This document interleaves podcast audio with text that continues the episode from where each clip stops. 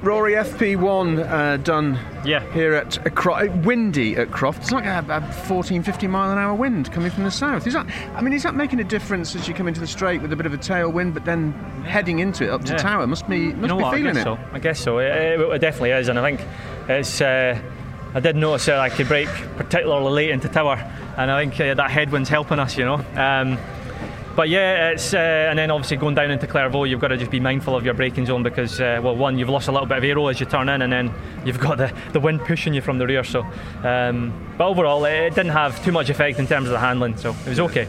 P3 uh, is a nice way to start.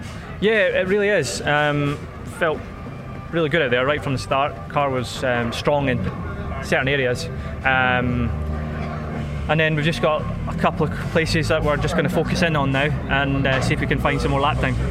How difficult is it at Croft to get the ideal setup? Because you've got two very long sort of straights where you need the, need the speed and a little less uh, less downforce. And then Yeah. you've got the sunny in and sunny out where you, you need a real balance because Yeah. it's quick through there. Yeah, that's it. It's, it's like a circuit of two halves, isn't it?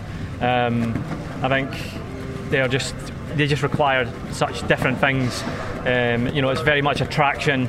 Uh, you're really focused on trying to get traction out of these slow speed corners, and then out in the middle, it's uh, it's just trying to get a car that's going to going to rotate well through all the high speed and also be quite stable, so you can really attack uh, through like Barcroft, Sunny in.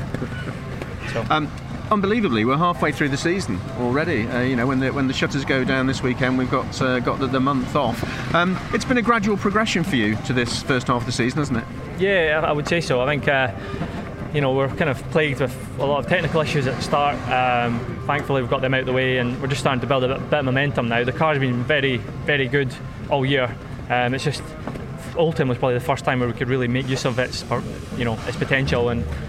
There, you know, was a really positive session there again here at Croft, and yeah, just hopefully we can keep building into the into the day.